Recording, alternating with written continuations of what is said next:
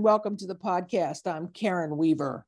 The trend of higher education employees leaving their jobs before they have been offered another one is an undermentioned aspect of the great resignation. Whether the reasons could be due to caregiving for a family member or friend, or the acceleration of wage growth in sectors outside of higher ed, it has highlighted the lack of pay, the work-life balance, and or growth opportunities, that is career paths, for those who work in college. Simply put, we have focused on that for our students, but we have done a really lousy job of mentoring and growing our employees. This is especially important to those who start as entry level staff in academic advising, athletics, marketing, and communications, along with events and promotions, and the media space who want to be able to rise through the organization. Simply put, credentials, entrepreneurship, and certificates are part of the workforce future in higher education and should be on the table today. My guests today work for a company that has produced some remarkable research in this area, calling attention to an opportunity for higher ed workplaces to focus on how to grow employees, not just hire them. Dr. Ruth Watkins is the president of Strada Impact, a part of the Strada Educational Network. She is the former president and provost at the University of Utah, a Pac 12 school. We are also joined by Dr. Courtney McBeth, Senior Vice President and Chief Program Officer for the Strada Education Network. Courtney was a soccer student athlete at the University of Utah. Both bring powerful expertise to a discussion that includes NIL, entrepreneurship, and the high turnover rate in athletic department employees. We also discussed the impact on the University of Utah's entrance into the Pac 12, what it means both from an institutional alignment perspective and from a career opportunity perspective for Utah student athletes. More info on Strada is available on the website. This is a great conversation.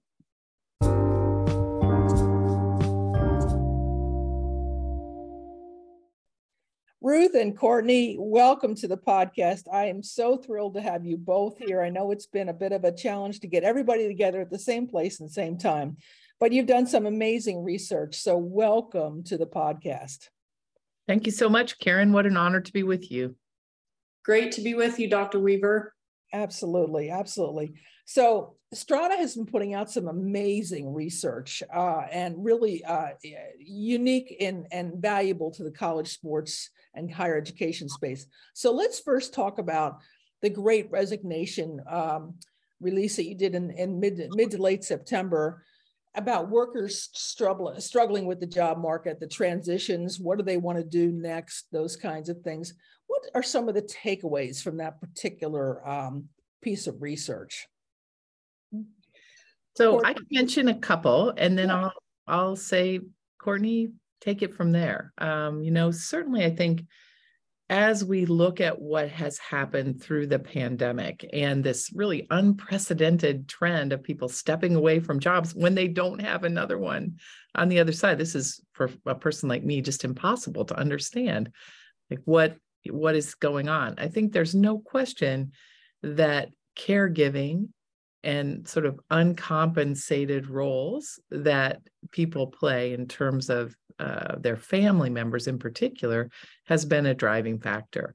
I would also say we want for us at Strada, we're pretty interested in what it is that people are signaling about their interest in education and training beyond high school that either they're not seeing trajectories in career in their current employment that they want to see and or what would spur them to think about returning to education and training to better their career opportunities? Mm-hmm. and i think that's where the really interesting work comes in and real opportunities to move ahead. And courtney let me ask you what do you think about those trends and where would you see opportunity?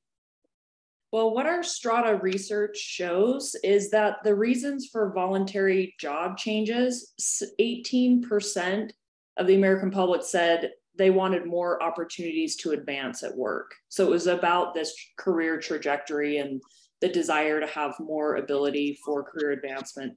Then the next is 16% said they wanted an increase in pay. So, right, it's a hot labor market, there's competition for talent. So, there's opportunity to change jobs to increase pay. Uh, next, at 13%, was this notion of finding a better fit for my talents. And then at 11% shared that they were dissatisfied with their current job, the current field. And then 8% um, reported they wanted to reduce stress from their work. So this notion of I'm working too many hours, there's too much stress, and so that's where there's um, you know you can see interesting threads there. I think probably with healthcare and higher education and the massive need to adapt to the co- to what was happening in COVID. Um, but but certainly uh, a variety of sort of complex reasons why people are opting to voluntarily change jobs when they have one and sometimes they actually don't have one and they go on the job market while the job market's been hot. Now you know as the economy is starting to cool some of those trends change and, and something to consider yeah, absolutely. Uh, for those who are familiar with college athletics, it's a 24 7, 365 kind of job where you're working year round. And we've seen a lot of turnover from employees in that particular area. What kinds of things do you think that higher education in general, and maybe college athletics in particular, could do to try to address some of these trends? You know, Karen, I thought about when we read some of these statistics and what a job in higher ed and particularly in athletics looks like. And that's right, it is a 24 7 job. Um, flexibility matters to people, and the data show that both in terms of the um, work environment and and flexibility with scheduling as well as with education actually right so for those that are thinking about educational opportunities flexibility is paramount now and the pandemic really showed that we can have more flexibility than we originally thought. So this notion you know in, in the beginning of my career on a higher ed campus i was there eight to five no no questions asked. And i that was direct service to students which was really critical to be there. But in a world where students are part time, working part time school, and maybe it's better to actually have those counseling sessions at night or an academic advisor be available um, on weekends after student athletes have finished uh, a tournament. Uh, I think we have a lot more uh, ways that we can think innovative, innovatively around flexibility to ensure better service to student athletes and that we can maintain the talent that we need in college athletics. That's a good point. Yeah. Yeah. And I just kind of building on what Courtney's saying, um, having been for a long time in universities and a couple uh, in particular for a very long time, large research universities with big athletics programs, both at University of Illinois and Utah. One of the challenges I think for big institutions and keeping talent is we have roles and jobs that are very, very important. We don't always pay them very well. Let's take academic advisors, um, early career folks in fundraising, for example. And not only do we not compensate them for the incredible value that they provide to the institution, we often forget to help people see career trajectories and opportunities. So will I be an academic advisor at an early career stage for the rest of my academic career, or is there a path up? And so I think as we imagine how could we do better um, in athletics and with our staff that play such important roles and across campuses, thinking about doing planful mentoring and career trajectory work with every ta- member of the team is so important. And then probably also we need to build into our structures a pathway to advancement. So I might start as an assistant advisor and ultimately become a senior advisor or an advising manager and ah. coach or there's a there's a path where I am not looking at the rest of my career at this particular level but I see a way to make a difference at a bigger scale in the institution. That is such a great point because so many people have wonderful experiences as undergraduates in college and they think, I'd like to stay here. I'd mm. like to do other things. But then you accept a job and then you sort of feel like you're pigeonholed into that position, those skill sets, and you think, where else am I going to go? Plus, for years, as you said, we have underpaid, underappreciated these folks and they have given their heart and soul mm-hmm. um, to us. So, do you have any examples that you've noted in your research of schools that might be trying some different things in this area? Um, not particularly specific. I can talk about our own efforts and, you know, across my career in those two areas that I highlighted are areas where we had made some efforts. And I will say that um, at Utah, the advising community themselves came forward and said, you know, we've done this. It was a, a fabulous thing of sort of grassroots effort of academic advisors coming together, forming kind of a council and saying, we've done an analysis and now we'd like to present to you. I think I was in the senior VP academic affairs provost chair at the time. And they presented their findings. This was fabulous, actually. And their findings were the average academic advisor stays in their job 2.7 years. What are the cons and gets paid this amount? What are the consequences of that for this campus where you have a revolving door? Like an undergraduate isn't going to have the same advisor during their time because they're going to, there's such a rotation of staff. And for a person at that point as the chief academic officer, I'm thinking this is a huge issue for our student success, for retention and completion of our students, because this is such a dynamic effort. And the only hope this community feels is that they either move to another college or find another job on campus or leave the institution entirely. So, you know, an effort in place to say, let's build a career trajectory. And I think there are uh, institutions around the country who've done that in some critical positions. I, I really think that for every um, aspiring academic leader out there, you want to give thought to this in your institution. People need to see a opportunity and a path um, and I think certainly the great resignation is showing us that this is an issue for corporate environments as well. Um, without a sense of there's a path for me here, people are constantly looking for a better opportunity elsewhere. Courtney, is that your sense as well, particularly coming from um, the work that you've done in the past? Yes, and I, and I would add, if we think about the Great Resignation research that we did at Strada, um, we've really tried to tease out this thread of employer provided training. So if we think about higher ed, it's remarkable that higher ed, you know, most institutions have a tuition discount, and you're working on a campus where there's all sorts of additional education and training opportunities. So for Americans who quit their jobs and had voluntary job uh, changes in their jobs, they are most interested and likely to enroll and be interested in employer provided training. So I think that's a real opportunity for institutions, like Ruth said, to be more thoughtful about the career pathways for their existing employees, and then also being able to attract talent because of the employer um, provided, assisted um, education that's there on the campus in the workplace, but it does take this really meaningful approach to career pathways and allowing people who might be an academic advisor or in fundraising or in marketing and communications, um, student affairs, that there really are abilities and ways to pivot within higher ed to continue to contribute and grow your career and, and find meaning and purpose in your work. And Courtney, let me let me build on that just a second and say, I think that's such an important asset that we in higher ed have yeah. that we probably have not maximized.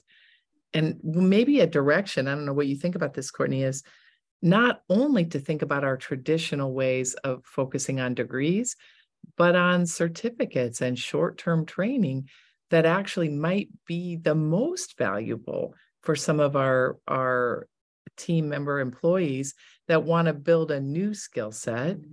and don't need to necessarily think about an entire baccalaureate degree because we tend to think um, and i'm very guilty of this that people should do what i did like they should do this traditional kind of academic path and for many people that are full-time employees and and busy with many out, obligations outside a short-term credential or certificate might be the boost that, that would really help them um, move up. Right. Absolutely. It's a great point. Um, yeah, in fact, that's why I created the certificate at the University of Pennsylvania called Collegiate Athletics for Senior Leaders. Here, mm-hmm. people were elevating to elevated to president or vice president or uh, directors of student affairs with athletics department oversight, and they were like, I don't know how to do this. I don't even know where to start. Where would I have learned this? And Karen, so, yeah. where were you when I needed you? I've heard that question a lot. so you know we, we, now you can do a certificate program that's over uh, nine tuesdays for three hours each tuesday remotely. Learn with your colleagues around the country and get the most current information about you know what's happening in college athletics and how it applies to your institution. So that kind of micro credential micro educational opportunity seems to be a no brainer for higher education institutions. Um, but I want to circle back to something that, that you all talked about earlier, and that was the discussion around academic advisors. Those people play such a key role in just the, in some days, survival of the student on the campus, just trying to manage all of their expectations and responsibilities.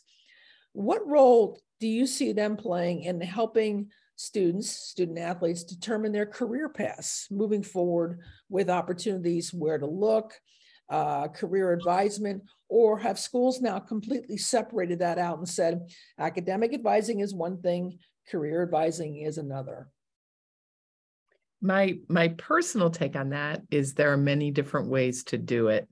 And we should probably not try to think that there's one only one way. What we probably do want to go for is planful career pathway planning needs to be early in the academic journey not at the career center when you're a junior or senior and you and a small subset of the population finds their way in. Um, instead one of the i think key findings of strada's work and our research team is that career connections early and often through a variety of tools like internships and work-based learning really powerful agents of change for students. And in fact, if we want to serve effectively individuals who face the greatest barriers benefiting from post secondary ed, we have to really rethink the role of kind of guidance toward career, thinking about jobs, employment, and what outcome a person can expect as one of our most central responsibilities with and for students from day one. Yes, it can be academic advisors that do it. You could create another cadre of co- career coaches. You need to build it in so you catch every student, not the subset who finds their way to help. Um, and I know Courtney has done a lot of work in these areas, uh, particularly around internships and work-based learning. But I think that I'd let let her talk a little bit about that and um, some of the thoughts about where higher ed has not been as effective as we could be in this particular area. So, in leading uh, internship programs for 15 years, and these were internships that were based locally around the institution and then nationally and globally, they really are internships, work based learning are powerful agents of change, particularly for first gen students, women, students of color who don't naturally have that social network to rely on. And the data show that that career connection really does change trajectory for students. So our data shows, you know, when controlling for race, gender, ethnicity, et cetera, students who did paid internships in their first job make about $3,000 more in that first job. So you think about the what that does for the earnings trajectory over their lifetime. It's really important. Now, offering quality internships at scale on campuses is really tricky, right? Because we're having to invest in mental health and academic advising and all of these other aspects around student success and coaching. Um, and then you have career services as well. So, uh, what we're seeing with some of our grantees at Strada is universities becoming really uh, creative in saying no longer do internships and careers just live within the career service office in the corner of campus, but rather we need to think about career advising, career development, and academic advising more holistically. And it's not just the academic advisor's job or the career services professional, but rather it's faculty's job. It's um, you know students working on campus with a mentor in campus rec and sort of this broadening conception of the entire campus holding responsibility for thinking not only about the academic but the career connections and how to help build those for students. And um, work-based learning and internships are really critical to that. And uh, we need to be thinking about you know quality scale access and paid internships as being critical to delivering on that promise for students to set them up for a good first job both in terms of pay you know and helping them launch their career Great point. In fact, it's an area that I've been paying a fair amount of attention to in my research because um, uh, one of the conversations that I've had with a number of folks, particularly in Division One, is that Division One athletes, because they're so committed to their year-round practice and competitive opportunities, that they simply do not have time to take an internship. And even if it's an internship, it's really not a full-fledged, full-time internship lasting over more than a couple of weeks. And uh, you wonder sometimes, I think in athletics, we have said, well, just the fact that they played for University X should help them get a job. I'm not sure that's that's flying anymore. And I think your emphasis on paid internships mm-hmm. really has is consistently demonstrated in the research so that people say employers are trying to discern between candidates and they perceive that someone who was paid by another employer is actually more valuable than somebody who worked unpaid. So I'm wondering if you have any thoughts for for folks in athletics who are really consuming the athlete's time over their four years, then all of a sudden saying, "Okay, now go find a job." Ruth, what are your so, thoughts on that? Yeah. Well, I think you know there probably is several different ways to go about this, and one of the points I want to make, even as I answer that question about student athletes, and the two of you are going to know more about that living that life than I do. I certainly observed it close in personal and learned so much about the demands on student athletes in terms of their time. Um, I would say that even among student athletes, just like in the population at, in general, we ought to give some thought to the students who have faced very significant barriers and how we make sure that those students get to be first in line for the best experiences in internships and learning. So, for example, what I know from you know many years of interacting with the honors college and other things is i would meet students that had five internships during their undergraduate years and then many the vast majority of students who had zero and i started to think we must be very much more purposeful about the great resources we have in our institutions and not let that disproportionate consumption go to individuals whose parents push them into it, who know where to go, who have an advocate on campus. Instead, we need to say who's first generation in this institution? Who's receiving a Pell Grant? Who really needs the pathway and would benefit most? Who's faced the greatest barriers? And probably in athletics, there's some of that variability too. Um, there are a variety of ways that students can gain the benefits of a paid internship, whether it could be a job on campus where there's professional skills and mentoring in association with it. So, in a way, there's probably a category of experience supported learning experience that we ought to think about what can student athletes do with the time they have when during the course of a 12 month year do they have the time to do it is there shorter term project based learning that could cover some of that same um, uh, learning opportunity and what about jobs because many students will have jobs where they could have some professional skill um, work embedded maybe it's on campus in IT or in the library, in a place where we can control a little bit the hours and the expectations. So I'd kind of say, um, you know, given the demands, particularly of Division One athletes, but I'm guessing it's probably true in other divisions too, to think about what are we, what do students really gain from in a paid internship, and how could we replicate that for the students who have faced the greatest barriers? Um, otherwise, we wind up perpetuating inequality with these things rather than addressing it. Right. Mm-hmm. Well, and maybe I'll give a little personal perspective here as a Division One soccer player. Uh, I was walking in a building called Osh, and I saw a flyer that said presidential internship on it. Apply here. And I just happened to see it and I applied and I thought there's no way in the world I'm going to get this internship or how in the world am I going to balance the the time and the demands here? But it's paid so i i need to do something that's paid and if i'm going to do anything outside of athletics and figure out how to fit it in it's got to be paid for my situation.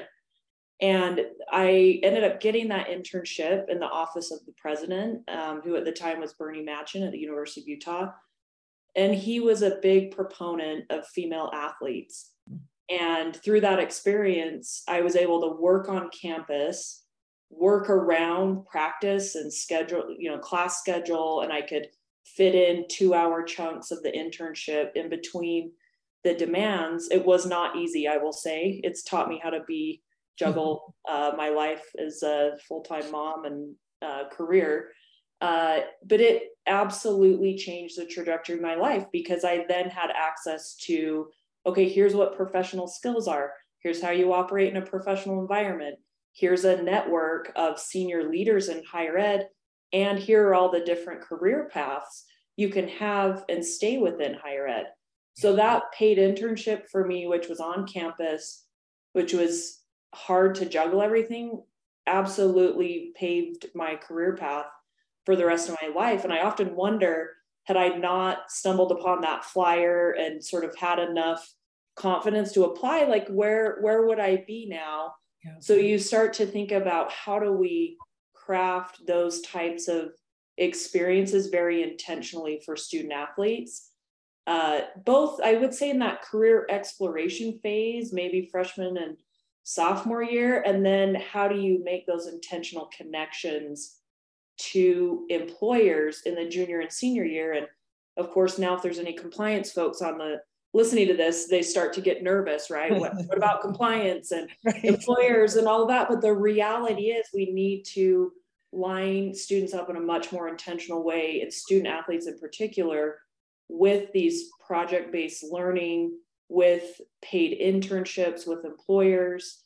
And not to mention, equip them with some entrepreneurial skills, just given the dynamic of the future of work and NIL and otherwise. But I think we really do a disservice for our student athletes if we don't start thinking about intentional resources within the athletics department to set these student athletes up um, for career success. And maybe one example to think about is think of the treasure trove of careers and opportunities with student athlete alumni.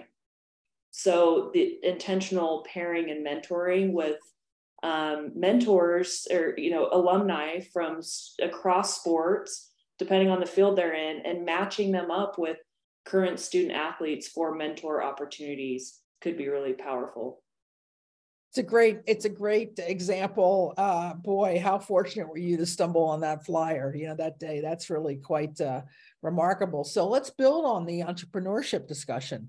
We now have the world of names image and likenesses. I my understanding from talking with a lot of folks on uh, at the presidential level, when they meet the athletes, one of the first things the athletes ask them is prospective athletes is, "What are you going to do to help make me money? What are you going to do to help me with my names, image, and likenesses?" And we're as as educators still trying to figure out what this landscape looks like. So we're sort of like, uh, I don't know, but this idea of turning it into an entrepreneurial work to me is exciting because that's that's kind of where our country is headed you know with new fresh ideas and trying to think things outside the box and work for yourself create your own business ruth do you have any thoughts on on how we could do a better job of helping all of our students become more entrepreneurial in thinking? Yeah.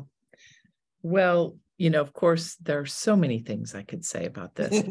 I'm going to try to keep it in the frame that that you just provided, Karen, because um, I would imagine, and this is not um, too much different than um, many other things that you know we're talking about about students and trying to build in certain knowledge and skills that will really help students across a wide variety of majors develop the kind of life skills that will allow them to thrive. And i think if if that sort of work could be part of very early in the academic journey that might combine sort of financial literacy and entrepreneurship principles for kind of ubiquitously available to students. I think that would be a reasonably good um, way to think about this because what we're trying to do is help students develop the knowledge and skills that will carry them through life. And we would really like that to be very ubiquitous. We would like that to reach a lot of students. Now, to in order to do that, we're going to have to offer credit for it and we're going to have to build it into the curriculum. It can't be go do this extra thing. It's there's got to be at least some floor level knowledge that we would want every student to have. And I think some thinking along those lines would probably be some of the best ways to do it. Now, we could certainly say there are some individuals that are going to have more opportunity to do this earlier and will need it sooner. Mm-hmm. Um, you know, I do think there's some risk in the um, building a lot of things that uh, other people want to try to control for student athletes, for example, or make money off the student athlete making money, which of course that's entrepreneurship at its finest. But my guess is that whole thing is going to build up, right? There's there's a whole corollary set of people I just happened to watch something on TV last night where I could see these people that are kind of coaching students on these um, NIL areas. And I thought, yeah, here's what's going to happen. There's going to be this whole burst of entrepreneurial activities that see a way to make money off students making money. Right. And that has a lot of risk in it from from my view. So I think the better thing we can do is try to equip the students with as much of agency and knowledge for themselves and then make the best decisions they can, which I realize is going to be a challenge. Yeah. So I don't know, Courtney, if you think about this from your own life as a student athlete, can you imagine if this had landed on you as a 17 or 18 year old, like how you would have processed it or managed it? Right. And I think it's maybe hard for us three, given our age and state, to even imagine it because, you know, I asked my 10 year old, what career paths do you want to do? And one of them was a YouTuber. So I think we have to recognize that the student athletes coming in have have grown up in this world and it's part of culture and society and, and how they've been raised. Uh, so uh, this one I think is really important where we need to be seeking student athlete feedback and involving them in the process because I, I fear that most people in the administration, we just, it's really hard for us to understand. I, I want to sort of zoom out for a minute and think a little bit more philosophically, because uh, I've str- I've struggled with NIL and just this path of individualism and very much coming from a, a, a world where we tried to instill public service and public good and contribution to community. Uh, in our strada research, we've been working on fine tuning our surveys to have more of a community lens, learning that students of color, first gen, their, their journey to higher education is not about just themselves, but it's about their community and feeling the importance and the weight of their community. And so I, have sort of wondered how that plays out with NIL. That th- this isn't just about their name, image, and likeness, but this is about their abilities to succeed financially, to succeed academically, and to make it through. And it is part of this broader weight of my family, my community is all looking to me, and I need to succeed. So I think it's easy to to think about it in certain ways, and it, it is pretty complex and multidimensional. Um, ultimately, it is about equipping those student athletes with the ability to complete their degree and have a smooth transition into their career. Mm. So, in my mind, it's how do we leverage the NIL to ensure that we help that happen for I each student athlete, and especially those who face the greatest barriers. I think you're right. I think there's the tremendous amount of expectation around uh, by families, by parents who've invested thousands of hours and maybe not a ton of money, but certainly have the expectation that now they can go to college, now they can make money, and this is the time to reap those benefits. And that can put a tremendous amount of pressure on the athlete themselves when they're already trying to navigate a whole new style of life, whole new level of play and and something that you know really becomes their identity on campus. Oh you're an athlete. That separates you in some ways from the rest of the campus. So i think that um, more understanding of that pressure that those athletes feel to not only perform in the classroom and on the court but then perform in their nil space could be mm-hmm. really challenging um, about that. I i think that's so important karen and having felt that pressure, it is immense. And what I fear is, you know, you only have a 10, 10 or 20% flexibility in your mental space or your timing. I mean, give or take whatever sport or what level of play you're at.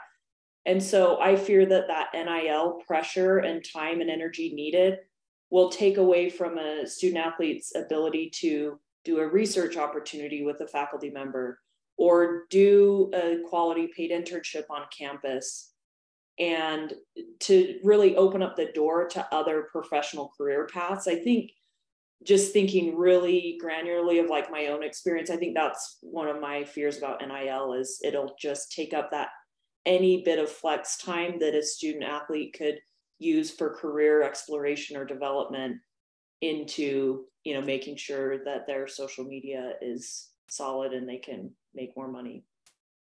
And they get more likes and more clicks, you know, yeah. that, that, sort of a short term versus yeah. a long term investment of that minimal flex time. I, I, couldn't agree with you more.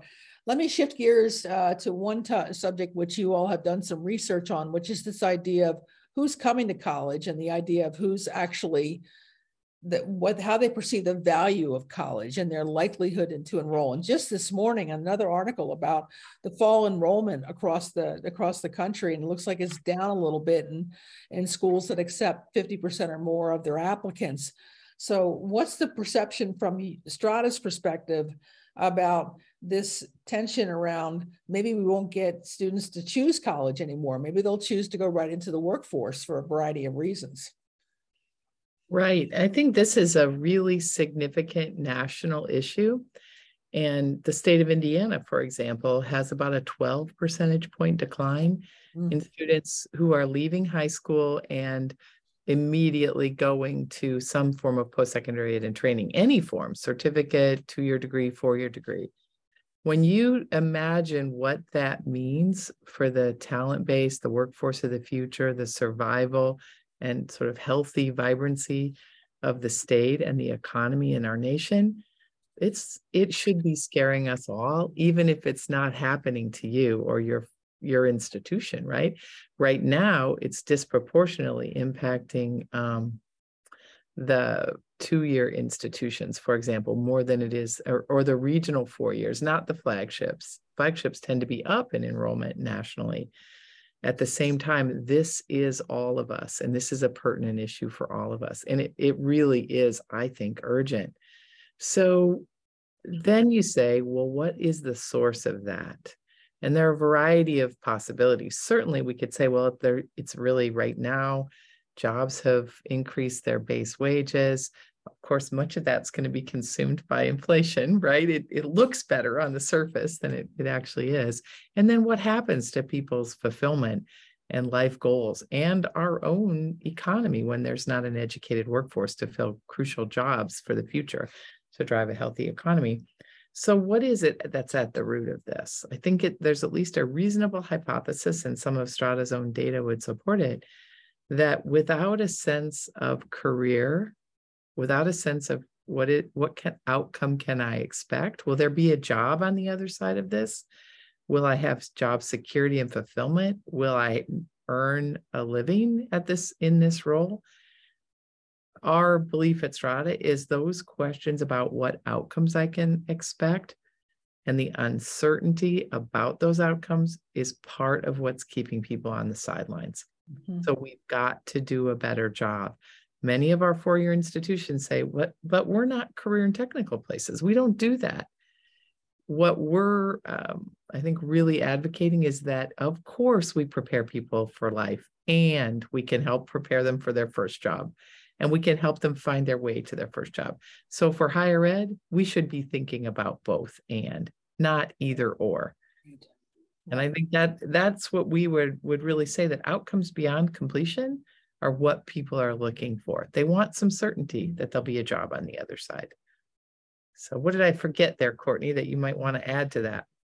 Well, you, hit it. The the um, decisions to enroll or not to enroll in post secondary education training are largely driven by these economic factors and career considerations. So the economic factors of will this be worth the cost? College continues to become more expensive. How much debt am I going to have on the other side? And I don't even understand how much this is going to cost me because the the price tag versus what aid options I have is extremely difficult to navigate, right? Particularly if you haven't or you don't have family who've gone to college. So those economic concerns and then the career considerations, right? We offer so many degrees and certificates and just a plethora of options with maybe not very good coaching and career guidance to say here are your options and here are average salary earnings. Here's how you can contribute to your community. So this you know declining perception and value in higher education is very much driving um, enrollment decisions and it is about economic and career considerations it, makes total sense and, and and we do see a number of concerning studies that are coming out talking about how many people are choosing to delay or postpone their enrollment. And i know that so many schools are tuition dependent so they need to make sure they hit their numbers. And as i've talked about on this podcast before athletics plays a crucial role in driving some of those numbers. So how we also address the career desires of that population is is as important as as what we do in the classroom. I really could not agree I would be remiss if I did not ask each of you about um, your experiences at the University of Utah. Ruth, first as as a president, uh, as somebody who came in as a senior leader, right as Utah was moving into the Pac-12, what was that experience like for camp for your campus from your perspective? And then when you became a president, just navigating all of the things you had to learn about conference-wide leadership. So one thing you don't know, Karen, is that I have this um, uh, wonderful partner, husband, Bob Young, who is like living with Sports Center. It's like a running tally at all times. So, and Courtney is laughing because Courtney knows Bob, and it's so true. Like, so you know, having uh, been with Bob since the '90s at you know the University of Illinois, and um, I learned a ton about athletics uh, all up through my career, both at home and um, my first real leadership job was as the associate dean in, in what was the College of Applied Health Sciences at University of Illinois. And we had meant disproportionate number of the student athletes in uh, programs like kinesiology, community health, rec sport, and tourism. So I had a, a really good growing into leadership role at the U of I campus where I interacted a lot with student athletes. And even in the physical building where the dean's office was, the wrestling program, the volleyball program, uh, kind of a famous building on that campus. So a lot of front uh, front and center experiences. Um, in Illinois had a a number of great programs where associate deans were were quite connected with student athletes um, on campus. So uh, good good preparation for becoming a, a, senior VP academic affairs provost um, at Utah. And I can tell you that I would never have gotten Bob to leave the Big Ten if if Utah had not been in the Pac-12. because had it been Mountain West or something like that, uh, it would have been, you know, because for him, like big visibility, Power Five was was um, that was top of mind for him. Um, and uh, of course, the many, many wonderful things that athletics does for a college campus. And it's certainly a part of the student experience in such a powerful way. And so many people want to be connected to the university and they know the university through athletics. So I know too what a powerful tool it is for fueling the academic uh, elements of, of your work.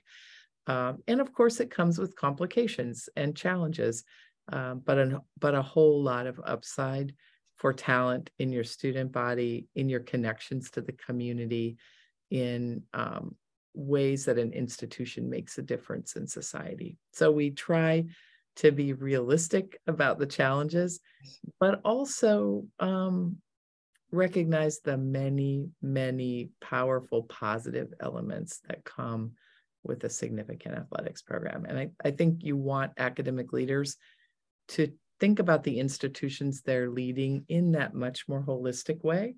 And if that is not a value that you uh, can can advance, then you've got to think about what kind of institution you should join. Mm-hmm. Um, and I would just say it's because it's going to be a significant part of your job as a leader. Right. And you want to see and use the positives and the strengths of these remarkably talented people that make this possible for your institution. Now, Courtney lived through this transition uh, yes. and a community member. well, and I, I would even back up as a student athlete, we changed from the WAC to the Mountain West Conference my freshman year when I came in. So, of course, as a student, I was sad because we wouldn't be able to go to Hawaii to play Hawaii in the WAC. So that was my my uh, you know 18 year old self. Now, when we shifted over to the Pac-12, my role at the university is I was negotiating um, and developing partnerships with employers. And these employers were government offices, businesses, nonprofits, and setting up internships. And we were trying to develop the cream of the crop internships and to be able to then change my pitch to the employer to, oh, we're the University of Utah. And this was in a global context. We're at the University of Utah and we're in the same conference as Stanford, Washington, Oregon. It became a completely different conversation. So mm-hmm. I very much appreciated that's a very sort of specific and tangible example, but as a university administrator that was trying to set up the best possible internships for our students, I was able to open many more doors by being in the Pac 12 than, you know, in the Mountain West Conference. And um, that was a great thing because we really were able to open up these magnificent internships across the country and the globe for students to be able to have, you know, life changing opportunities. Wow. And I must say too, you you've got to say, what did that do for the University of Utah?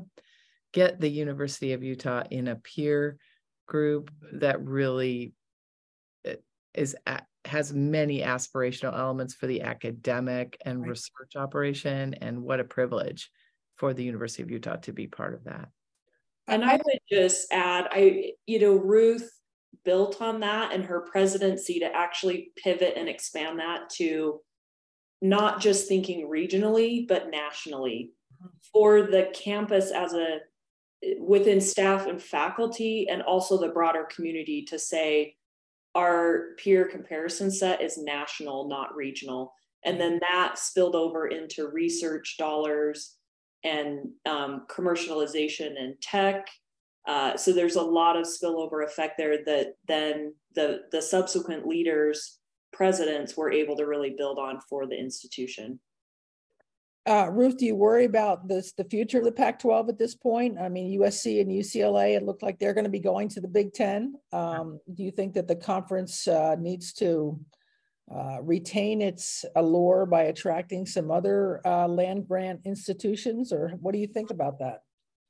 Right. Well, I imagine that there's some really bright ambitious people working on that very question and mm-hmm. trying to say okay what is the next phase here and you know maybe maybe there's some creative new configurations that would really uh, be meaningful both for students for the institutions and um, what i see as an incredible opportunity for utah and others is to do a little bit more of where I think the Big Ten has been the all stars. And in and now I'm not talking about athletics, I'm talking about academics. And I'm going to say that what the Big Ten has done is create an academic alliance, the Big Ten Academic Alliance, that works together. All the provost office contribute resources to a central academic alliance operation and they work together on some strategic academic and research priorities in addition to everything they do together athletically when you can combine that and leverage the power of large research universities in that way talk about a difference maker for our nation so what i hope happens is that spirit of institutional collaboration and camaraderie can be built around the athletic conference and the academic and research enterprise. Talk about a fabulous opportunity for the Pac 12 and whatever their future organization is, maybe a larger one that reaches coast to coast. You never know. And wouldn't that be great? It's fantastic. And the Big Ten has also done some work at the University of Pennsylvania in concussion and the military and concussion. So, yeah, there's a lot of great academic, but the, you're right, the Big Ten Academic Alliance is just uh, an all star. It really is. Courtney, Ruth, I really can't thank you both enough for giving us generously of your time, your expertise, sharing with us the great work that Strada is doing and the important nuances and how higher education moves forward at this time of great uncertainty and change, offering us solutions as well as really good things to think about. So, thank you both for joining us on the podcast. Karen, you were one of my favorite professors. So, thank you. It's an honor to be on your podcast. Thank you so much. Thanks for hosting this lively conversation. And we, we look forward to listening in on your podcast now. Thanks. Excellent. Sounds good. Thank you. Thank you.